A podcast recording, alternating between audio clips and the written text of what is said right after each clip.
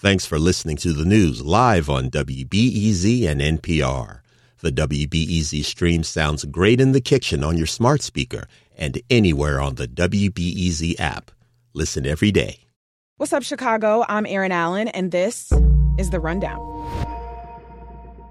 So, for Black History Month, this episode, we're going to switch things up a little bit in the best way. Last week, I had a conversation with the hosts of WBEZ's When Magic Happens podcast. The show brings together different generations of Black women to get different perspectives on living life across eras. And for this conversation, we got into where we're all coming from when we think about celebrating this month. As it turns out, we are quite different in how we think about it, but there were some significant through lines as well. For one, we all agree that Black history is actually now. It's the things Black people and all our diasporic diversity do every day to survive and to thrive. This conversation originally went out on the When Magic Happens podcast last week, and we're bringing it to the Rundown feed so you can hear it today with me and When Magic Happens co hosts Cheryl Jackson and Taylor Coward. How do you celebrate Black History Month or honor this time? You know, I'm more of a passive Black History Month celebrator. Mm-hmm. I feel like always I was in school and there was some programming or special curriculum or like at work, you know, somebody would be doing something special. So I just kind of go along with it. Yeah. Usually. But yeah, I just feel like this is something that comes up a lot, but you know, I just kind of am black all year and I think about blackness all year. I think about white supremacy all year. you know, mm-hmm. I think about being a, a, black person who has a bunch of different other identities too all year. And that that's the dynamism of blackness that is like always coming up for me, I feel like. Cheryl, what about you? I don't know if you know this about me, but I was the CEO of the Chicago Urban League, which is a civil rights organization. So, you know, from that role on, I've had a much more you know, proactive sort of expression of celebrating Black History Month than maybe I typically would have had. Um, but I've long since been gone from that role, and now I, I get invitations to speak. Um, uh, you know, at various programs, I look for programs. Um, my mother is a, a, history maker unto herself, so I'm always supporting her as she's being celebrated and asked to speak during the, the month of February, my mother being a composer. As a matter of fact, her latest work, um, she's a classical choral music composer of sacred works, but her latest work is an oratorio celebrating the life of Harriet Tubman. Hmm. So on February 11th, it's being premiered in Memphis with the National Civil Rights Museum and the and the Memphis Symphony Orchestra. So I feel like I'm always February is a busy month for me. So I'm hearing that Black History is 365. Our Black History Month celebrations don't stop. Yeah. You know, you be on social, and there's always these really great memes. Yes. You know, people talking about let a white person, you know, say something to me this month, you know, or like whatever. That's always funny. Do you know what? I I was partaking in a lot of Juneteenth memes last year. Yes. Uh-huh. And my contribution was where in what group chat did everybody order their little flags for their car that I was left out of? Oh. because did you notice that every black person in Chicago had a Juneteenth flag? I noticed. Or that. just the Pan African uh, Damn, I Pan African flag. Even the meeting where people were noticing. Okay, well that meeting was a solo meeting of me where I was driving and feeling very left out because I was like Oh, so what, where was the Amazon link? Like, okay. so I, this year I'm getting a little holder, and I'm gonna stick it in my yes. my car window because Cheryl, I don't want to. I don't want to keep being left out of that. So I know. Well, you know, the DuSable Museum hosts uh, a big celebration around Juneteenth, so yeah. I'll be sure and flag you for that one. Oh, thank you. Let me know. You know, mm-hmm. that has me thinking during Black History Month, is there an event that you've been to that you really enjoyed or that kind of stood out to you?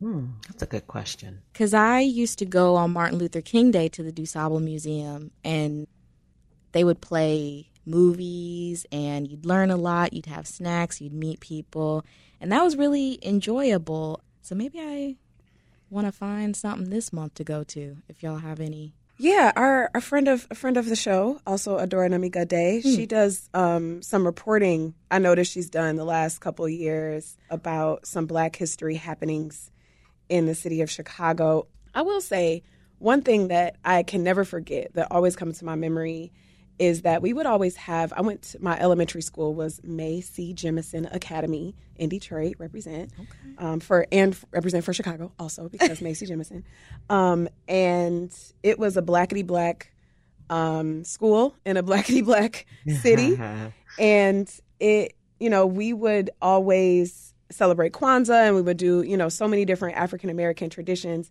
and during Black History Month we always had an assembly where students would get up and read different poems by black poets and just recite things. And we would some things we would you know we were singing the black national anthem together. And it was just such unity at a time when i didn't even understand necessarily the significance of it. Yeah. i read the poem i am the black child. Okay. i don't remember who that was by or what the words were But right but hey we, we got into it. And uh you know it was always i am the black child you know it was like a very Yeah. passionate MLK type, Yeah. you know, um, reading. It was almost like we were in a competition of who was going to say "am," you know, the the hardest. Um, I love that. Win Yeah, that that's Oscar. exactly, Vi- exactly. go full Viola. Starting early. I think those school projects and like school plays and school performances during Black History Month are so, they're like the foundation for you to grow on. And so I would hope that in schools now they're still having that happen. Because in elementary school, we always had a Black History Month project. And I remember one night I got up at like one in the morning to go get water. And you best believe a trifold of Harriet Tubman was staring down at me. And I forgot. Heart attack. Okay, Harriet, she had a strong face. Strong gaze. Yes, she was very like strong in her gaze and in her facial expression. Imagine that going to get a midnight snack. Yeah. But but I remember those things and I remember the research that went into it and being excited of using rubber cement and pasting all these figures and it just was really really fun and I also think that if you teach people young it keeps that excitement going rather than finding out as an adult about black history like foundational black history and then being ashamed but I still think there's things I'm learning now that are brand new Yeah. there will always be something to learn. You know, like, oh, thank you for inventing this thing, black woman. Right, right. That's always cool to find out things that black people pioneered or contributed to. You know, growing up, I don't know about you guys, but growing up, we had the Negro um, Almanac. Did you? I mean, that was like a staple, this big, thick book in our house. Can you tell us what yeah, it is? describe it. Paint the picture because I don't I didn't have like this. growing cold. Oh yeah, I actually have a copy from this one copy. It must be early seventies or late sixties, but um, it's a thick book, and it just basically attempts to you know tell the history of Black Americans, hmm. and it's called the Negro Almanac, and so it's just A to Z what our history, our past, from enslavement to Jim Crow, the civil rights contributions, pioneers. It's it was just a staple in our house. Wow. So we we we had that as a foundational. You know, my even back then, my parents did not rely on the public education system to teach about Black History Month, and uh, so here we are. Before it was just like an omission, like just they didn't teach it. Now it's just incorrect information and actively trying to remove what is there. Yeah. Correct. Correct. To your point, Taylor, unlike the um, Dr. Martin Luther King Day, you know, there is like in Chicago at least a quintessential event. It's uh, put on by Rainbow Push and Reverend Jackson. His annual scholarship fund event starts at 7:30 in the morning on on the holiday um, that commemorates Dr. Martin Luther King, his birthday, and uh, and everybody knows that. Everybody's like there, from bigwigs, the names to everyday people. Um, we don't necessarily have that signature event in um, the month of February. So there's a lot, you know, everybody's doing lots of different things, but um, which is great. I, I'd like for us, we just got to, you know, as a community, just, you know, double down and elevate our game on being intentional about teaching our history to everybody.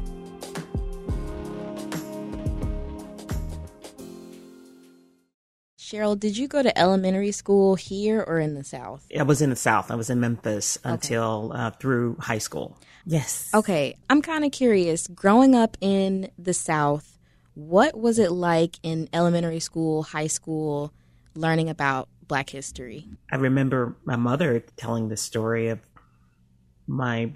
I wasn't in school yet, but my brother, who's two years older than me, he came home, and he, you know, was so excited. He was telling my mother, um, he's like, you know, mom, he's like, did you know about this girl who sat on this bus and she wouldn't get moved you know, give up her seat, and this girl was amazing. And he was referring to um, Rosa Parks, mm-hmm. but and my mother tells that story. But personally, at my school, I, I, you know, surely I know there was, but it was not something that was that left an impression on me. Did you have black teachers? Most of my teachers were not black. Okay, I think that makes there a big difference. Yes, I recall one teacher.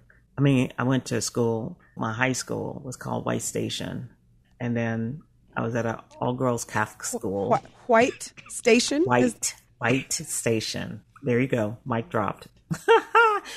and we were the first wave of integration. Right. And so Thank you for your service, Cheryl. Honestly, like I just I'm like not not Cheryl being a hidden figure having to integrate the school. I remember when she told me that the first time. I was like, "You did who now? At the what yeah, now?" What? Yeah. yeah. Yeah, we we so they they bust in kids. So we weren't eligible for the the busing in part, uh, the busing by kids in. We came to the school through the special advanced academics mm. and was um, we were able to opt in, and we were the first. So that that number was even smaller. Mm-hmm of black kids coming into the gifted programs. Mm-hmm.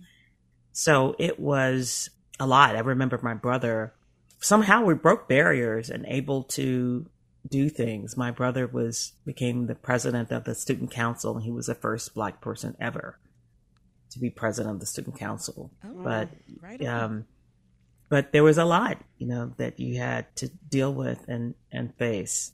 Yeah. The teachers, they weren't my teachers for my classes, but they were advocates for me and my siblings. All all of us, all five of us went to White Station. Hmm. Wow. When you talked about how your brother came home and was like, "Oh my gosh, have you heard of this Rosa Parks lady?" right. This girl, this girl, girl named Rosa girl. Parks. was a girl. Okay. Um, this girl. Do you remember who that person was for you? You know, so much of the historical figures that we are taught to honor are are usually men, um, and it's it's a uh, his story, right, is, mm-hmm. is a lot of the history that we get. You know, I mean, like I said, I went to Mae C. Jemison Academy, right? Like that, she, and baby is still alive. You know, that's another one, right? She she got her flowers back in the in the early 90s by that school and by a lot of ways you know while she was still living and she was a person she actually would come and visit our school once a year and yeah i mean it was fire she she like i've met her as a child you know but i think like to meet her today, I would just, you know, just have to share so much gratitude. Yeah. And to her and to mm. the principal of that school, Dr. Shelby Hopkins, who um, named the school after her and who led that school with grace and style and um, expertise that so far I've seen unmatched at a school such as that. But those are two people who I really looked up to and just felt so honored and privileged to know about mm. and to be able to spend time around um, you know, including all the amazing black people in my family who are just lovely. I what about you, Taylor? Mine would probably be learning about Mahalia Jackson in school. Mm-hmm. Um, because I lived in Bronzeville at the time, and during the Great Migration, Bronzeville is where she landed when she got up north, and how connected she was to kind of my grandmother and my grandmother's love for gospel and it just was so exciting to learn about this person that changes things and is a tastemaker and a trailblazer that can be from your own backyard and is also black. Yes. And I had to acknowledge even then that I was in a bubble and that Chicago does grant you the opportunity to be around so many powerful, beautiful, impactful black people, but not everybody has that. I think Erin hit on something I hadn't really thought about. Mm-hmm. That most of my teachers, or all of them, were white. Wow. The principal, the teachers, everybody was predominantly white. Mm. So, yes, I read the stories from Memphis. You get the, you know, the basics and certainly about Dr. King and the civil rights movement. Mm-hmm. But I have to say that my soul didn't really fully awaken to it until my freshman year in college. Why? Because of a certain professor uh, on Northwestern's campus, there's a center for African American students called the Black House. And from the white station to the black house. I, I went from it. white station to the black house. Okay. and it was, you know, the confluence of both this, the executive director of the black house and that experience where it was like very pro, pro black was like new for me. And Reverend Jesse Jackson was running for president and he spoke at the on the convention floor of the DNC that summer. Mm.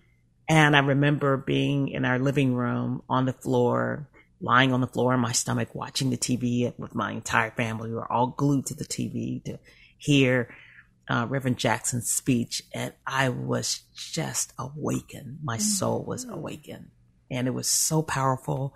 I started writing to my professor, like giving him my thoughts of the speech and and I was asking so many questions about the political process and black people. It was that moment that I fully awoke to the weight of what it meant to be black in America. Mm. Wow. Shout out to the educators. Yes, yes. they make a difference. Yes. They make they are the difference. So we've been talking about Black history as in past historical figures, but what about Black history is now? What does that mean to you? That Black history is now, as in right now? It means that we're still we're still having a lot of firsts as Black people, Ooh. which is very. It shows how much we persevere, but it also shows how tough this world is on us. That we are still doing things in 2024 for the very first time. And so, despite whatever pressures are out there against us, we still make strides. And so, when I think of contemporary Black history, I think of the Issa Raes, the Quinta Brunsons, the Michelle Obamas. I think of the people here making this podcast. And I just think of, wow, like, you know, despite it all, we still show up and we still shine you know, every day we do things that are just history making. And you would think by now there are things that, you know, would have been recognized already.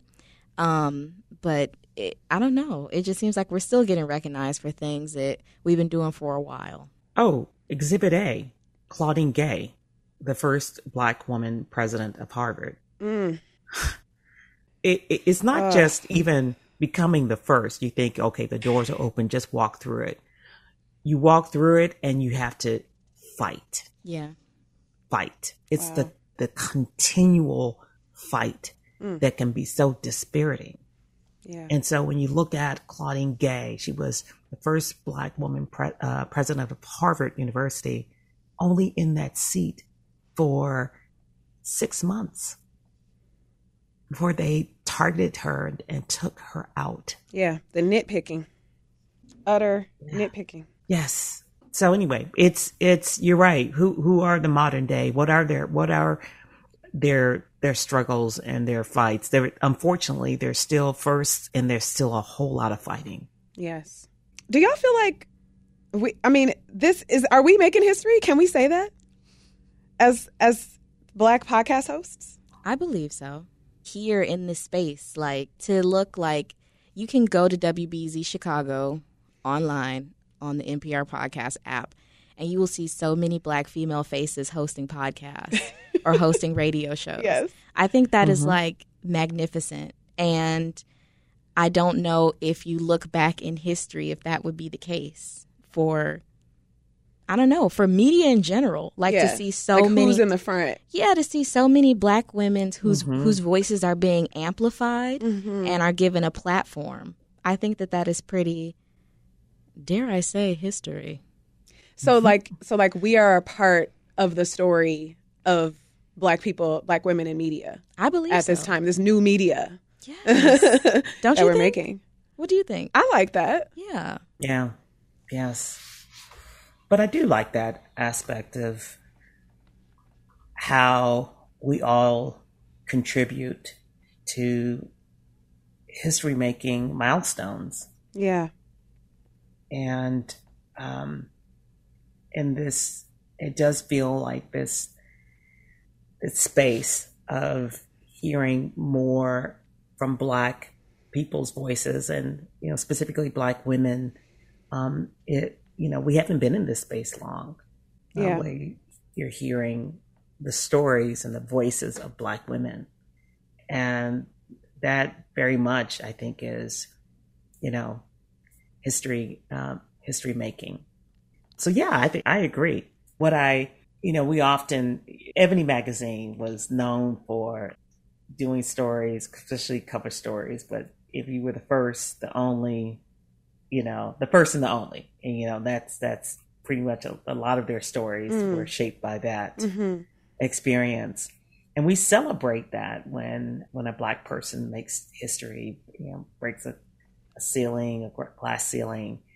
But I just, want us to acknowledge the pain mm. and the battles and the sacrifices that go along with being the first.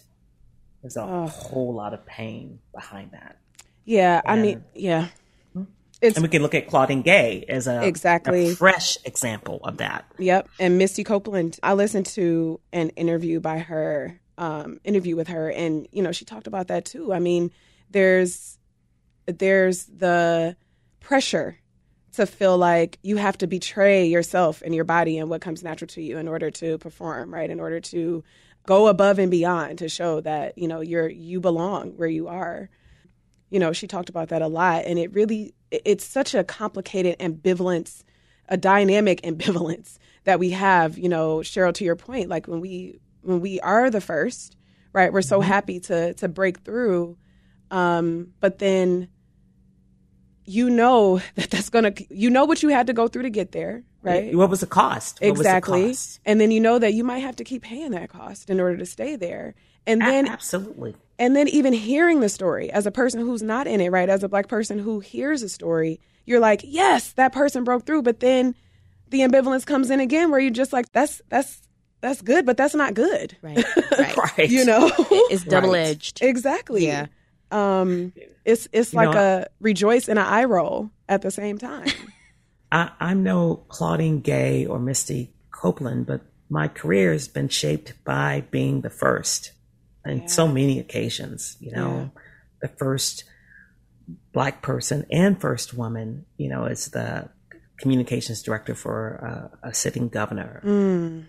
The first to serve in the C-suite of of corporation and I, I'm here to tell you, it is painful. Mm-hmm. And, and you, it leaves scars. But if it makes it easier for more black people not only to you know be in that space to, but to be in that space in such a brilliant way because they aren't fighting the same fights that I had to fight they can spend that energy and focus on just being their most brilliant selves.